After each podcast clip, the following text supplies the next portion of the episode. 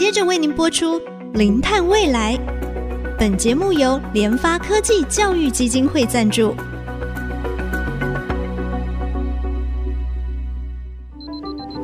前瞻能源新方向，以科学与科技迈向近零碳排，智慧永续，与您一同开创零碳未来。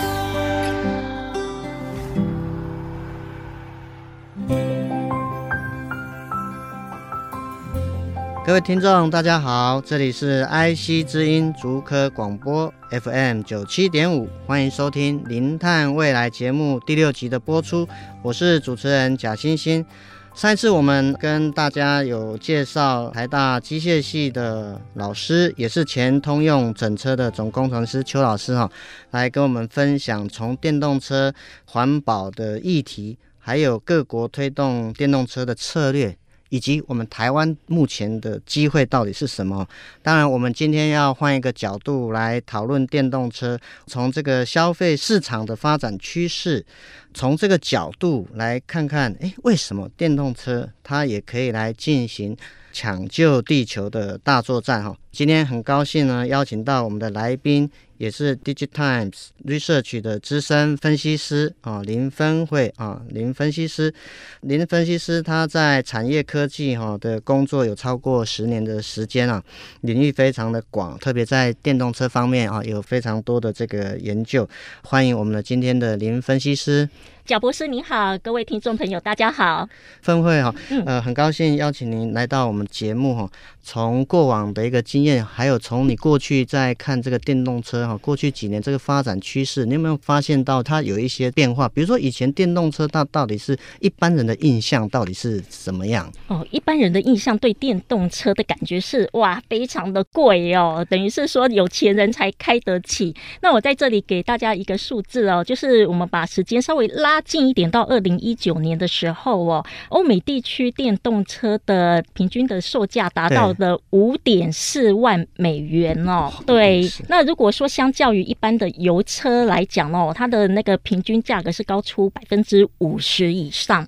其实，因为因应各国的节能减碳，还有政策的推动之下哦，那也搭配就是说车厂他们也是要因应政府的政策去做转型，所以其实到了二零二零年。的时候，我们就发现说，有一些国际大厂已经开始推出平价的电动车，在没有补贴之前的售价大概是四万美元。那其实四万美元对照于欧美地区消费者的年平均所得来讲，其实已经算是平价的车，非常平价的车。对对对。所以我们看到，随着这个科学的进展，当然欧美他们好像也有一些政策上的补贴嘛，哈，所以它整个电动车价钱更亲民、更平民化。对。没错，对，看到就是说全球这个趋势哈，根据报告显示，就是说要在未来的这个温度，地球发烧的状况不要超过一点五度 C，其实它在二零五零年这个电动车的渗透率大概要达到百分之三十五左右，才有办法去让地球发烧的状况不要那么严重了。那当然，我想就是说，呃，目前哈，从主要电动车的一个发展的国家，像这个中国啊、欧洲、美国啊，从你过去的这个经验来看的话。影响电动车产业发展，它最重要的一些因素有哪些啊？我觉得，呃，push 电动车产业发展，如果说以 overall 来讲的话哦。就是有包含补贴的政策，政策的补贴，对，还有就是说政府强烈的推动，譬如说有处罚的政策。好，那其实这个两个政策来讲的话哦，呃，我以欧洲来讲是最明显的。那其实欧洲市场它在这几年的发展速度是非常的快，其实是因为欧洲很多国家实施的棒子与萝卜的政策。哦、是，对，那棒子就是说他们就是定了非常严苛的碳排放量的要求哦，就说以二。二零二一年来讲哦，就是所有的新车销售量当中，它的碳排放量的均值要求要降到每公里九十五公克。那这个数字是什么意思呢？如果我们把那个油车来讲哦，就是说它碳排放量最少的平均值是一百二十公克，所以我一定要推动电动车，我才能把新车的销售量的平均值降到九十五公克以下。那如果说哎，车厂没有达到这个数值会怎么样呢？其实处罚，哎，不是打屁股哦，是那个罚金这样子，很严重的罚金。那他们就是有算过，呃，如果没有达标的企业哦，他可能会被课几十亿欧元这么高的金额。所以他那个罚金是非常非常的大，对，非常的大。如果说几十亿的话，我倒不如去把这个钱做投资扩产的那个电动车投资扩产的动作。好，那接下来我们就在讲那个罗波的政策哦。那我们还是以欧洲为例，呃，我们看到主要的国家他们的补贴金额大概是介于五千欧元到九千欧元之间哦。那是什么概念呢？因为我们刚才有谈到说，欧美地区的平价电动车款是四万。美元嘛，哈，对，大概四万。那其实现在欧元和美元是差不多嘛。那如果我补贴九千欧元的话，等于我大概是三万美金就可以入手一台电动车，嗯、那就跟油车的价格是差不多了。哦，对，所以这样子让他们的消费者就更愿意来从油车换到电动车嘛。棒子跟红萝卜其实需要双管齐下，才有办法进行这种电动车整个策略的这个发展，才会更有效率了。啊，没错。那当然就是说，反照我们台湾嘛。以台湾的目前政策的一个趋势发展来讲的话，有没有看到问题？呃，其实我们从汽车和机车这两个层面来看哦，因为其实使用者他对于电动汽车和电动机车的看法是不一样的。嗯、那我们如果说，诶，如果台湾在电动汽车如果呃四轮车没有发展很好的原因哦，其实在我周边的朋友还有我自己本身有去特斯拉上过课，哦，是 对很多学员有反映就是充电的问题。譬如说，假设呃，有很多朋友，他就是住社区大楼，他是有停车位的，但是他会面临管委会阻挠的问题。所以最近我们内政部就有定定出霸王条款呐，就是说，哎，其实你管委会不能阻止这些电动车的车主安装那个充电桩嘛。其实充电问题是蛮多人他是蛮 care 的问题，还有充电时间啊、呃、也是比较长哈，因为目前来讲我们还是以那个交流充电桩是比较多的。那如果说以家里来讲的话哦，那大部分来讲都是装那个交流充电桩哦，那充电时间大概是六到八小时嘛。不过在家里充电是还好，因为我就是睡觉时间充电就 OK 了。但是我在外面的话哦，就是交流充电桩可能就是真的没电的话，我要充到六到八个小时，真的是太长的时间。所以看到就是说很多国家哦，他们其实都开始转型要装那个我们讲的超级充电桩，就是快充桩的这个部分。那台湾目前快充桩的话，特斯拉装的相对来讲是比较多，可是我们看车装比哦，就是说一。一桩对几车这样，这样子，对对对，这个其实这比重还是太悬殊了。OK，对，所以其实就是说，刚您有提到欧美，其实它是有一个这个棒子跟红萝卜的政策嘛。对。那么台湾来讲的话，政策上面其实它我们是没有这个棒子跟红萝卜并行。从这个啊、呃、消费者的这个角度来看，我们最在乎的就是充电桩。充电桩其实它对我们电动车来讲是非常重要的。要推动电动车的普及化啊，目前大家都 care 充电的问题，然后充电的时间。但是我相信未来在整个科学技术的发展之下，哈，这两个问题应该是都可以被科学解决。但是最重要的是，我们身为一般的听众、住户，或者你是担任这个管委会的朋友呢，发挥你的力量，可以完成电动车，它也是抢救地球大作战的重要一环。在这边哈，先休息一下，待会我们再继续我们节目。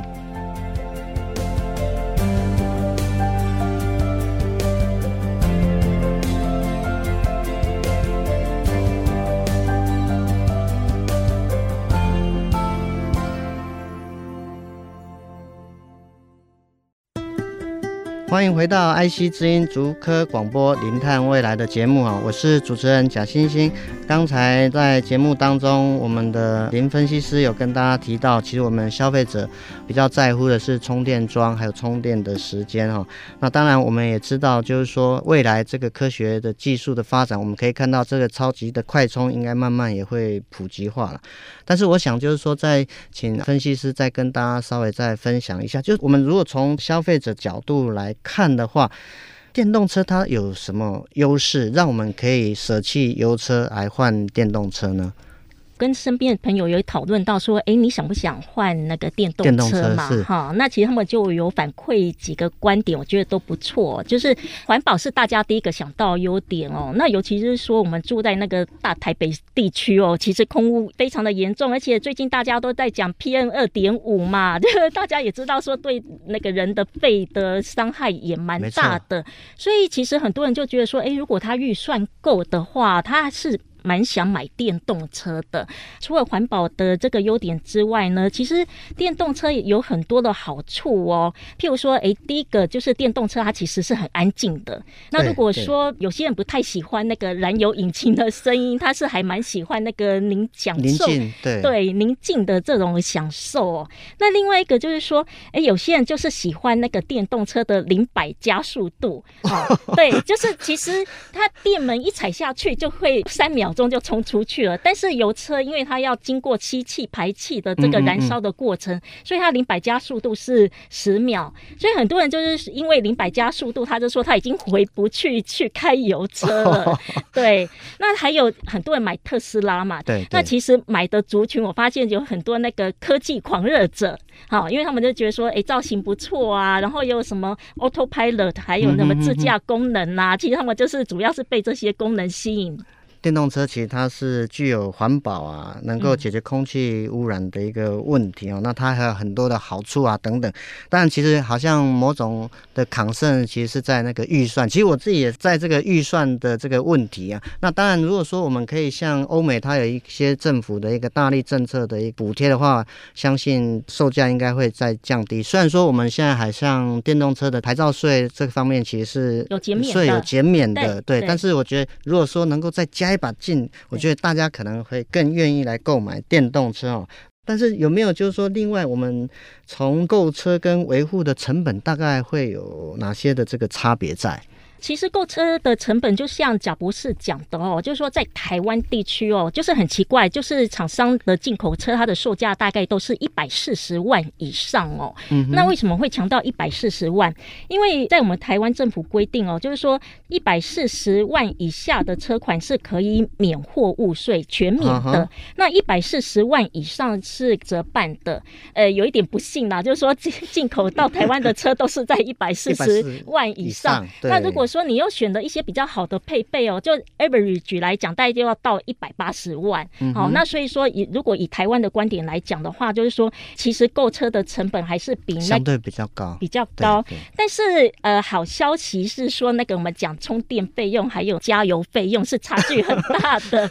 那个我算过，就是说以平均车主一年两万公里来计算的话哦，嗯、充电的费用一年是七千五百块台币。嗯。那加油的费用，如果我们是以那个平均油价九五哈二十八点五块来算的话，大概一年是四万块。哇，差那么多。对，但是我发现最近油价在涨嘛，已经等于是说有大概五倍的差距，哈，五倍以上的差距。所以其实台湾还有很多的电动车发达地区，他们其实是充电费用是低很多的。嗯。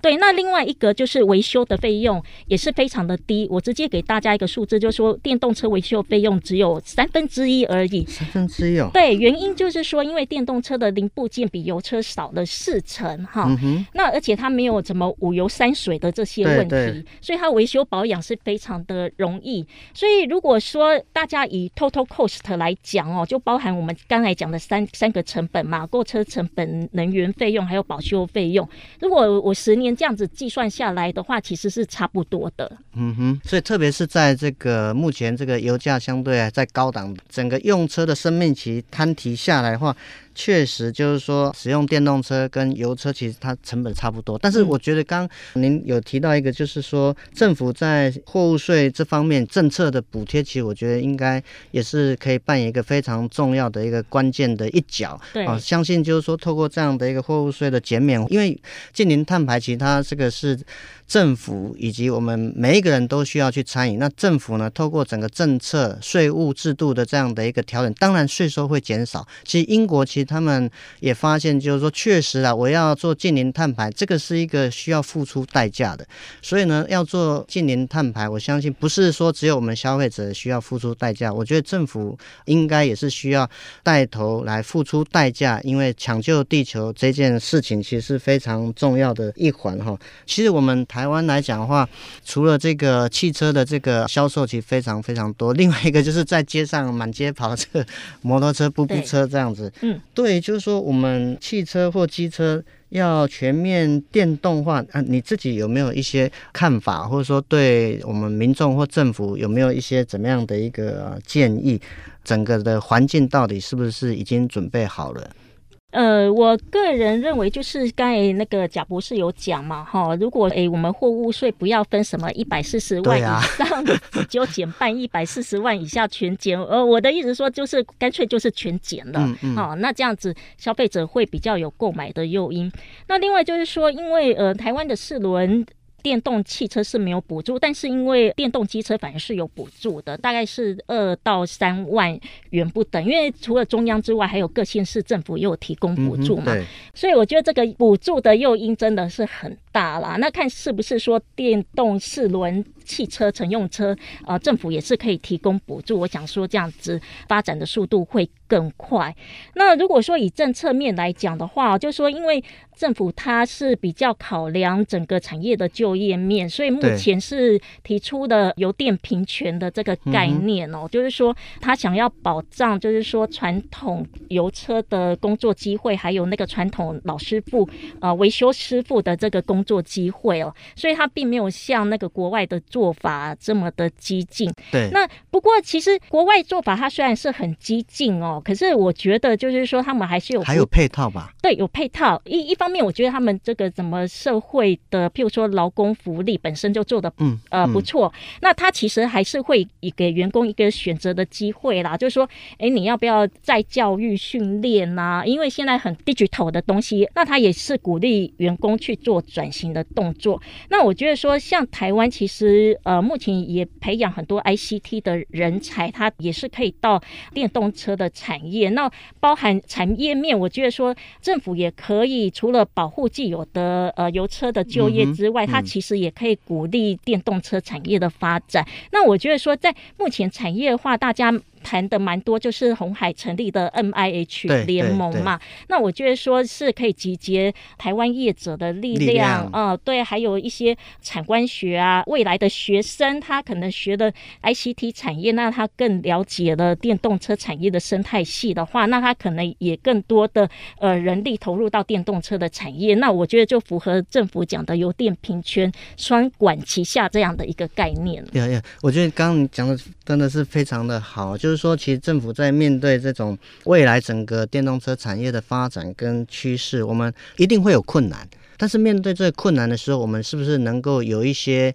可能看见未来的一些机会啊？所以我觉得刚刚你有提到，就是说，第一个就是说，对这个传统的这个修车师傅啊，或者 auto 提供这些啊员工。它相对应未来的受训转型的一个机会，我觉得有时候就是看到这个困难，其实它某种程度来讲，它也是一个挑战，但是它更是一个机会哈。所以我觉得应该可以作为我们政府的一个参考啊。我想就是说啊，我们可能还有一点点时间，就未来电动车的这个趋势的发展，除了我们个人的使用以外呢，还有没有一些其他可能的应用范围？其实我们在都是谈那个乘用车或者是机车嘛，其实我觉得那个。商用车导入电气化也是相当的不错，嗯、譬如说像台湾主推那个电动巴士嘛，对，我相信贾博士也很清楚，就是说其实碳排放量很多，就是在那个大众交通工具运输，对，对，因为他们其实行驶的路径和时间都是很长的。然后另外一个就是说国际的案例哦，就是他们会把那个。垃圾车还有那个扫街车电气化。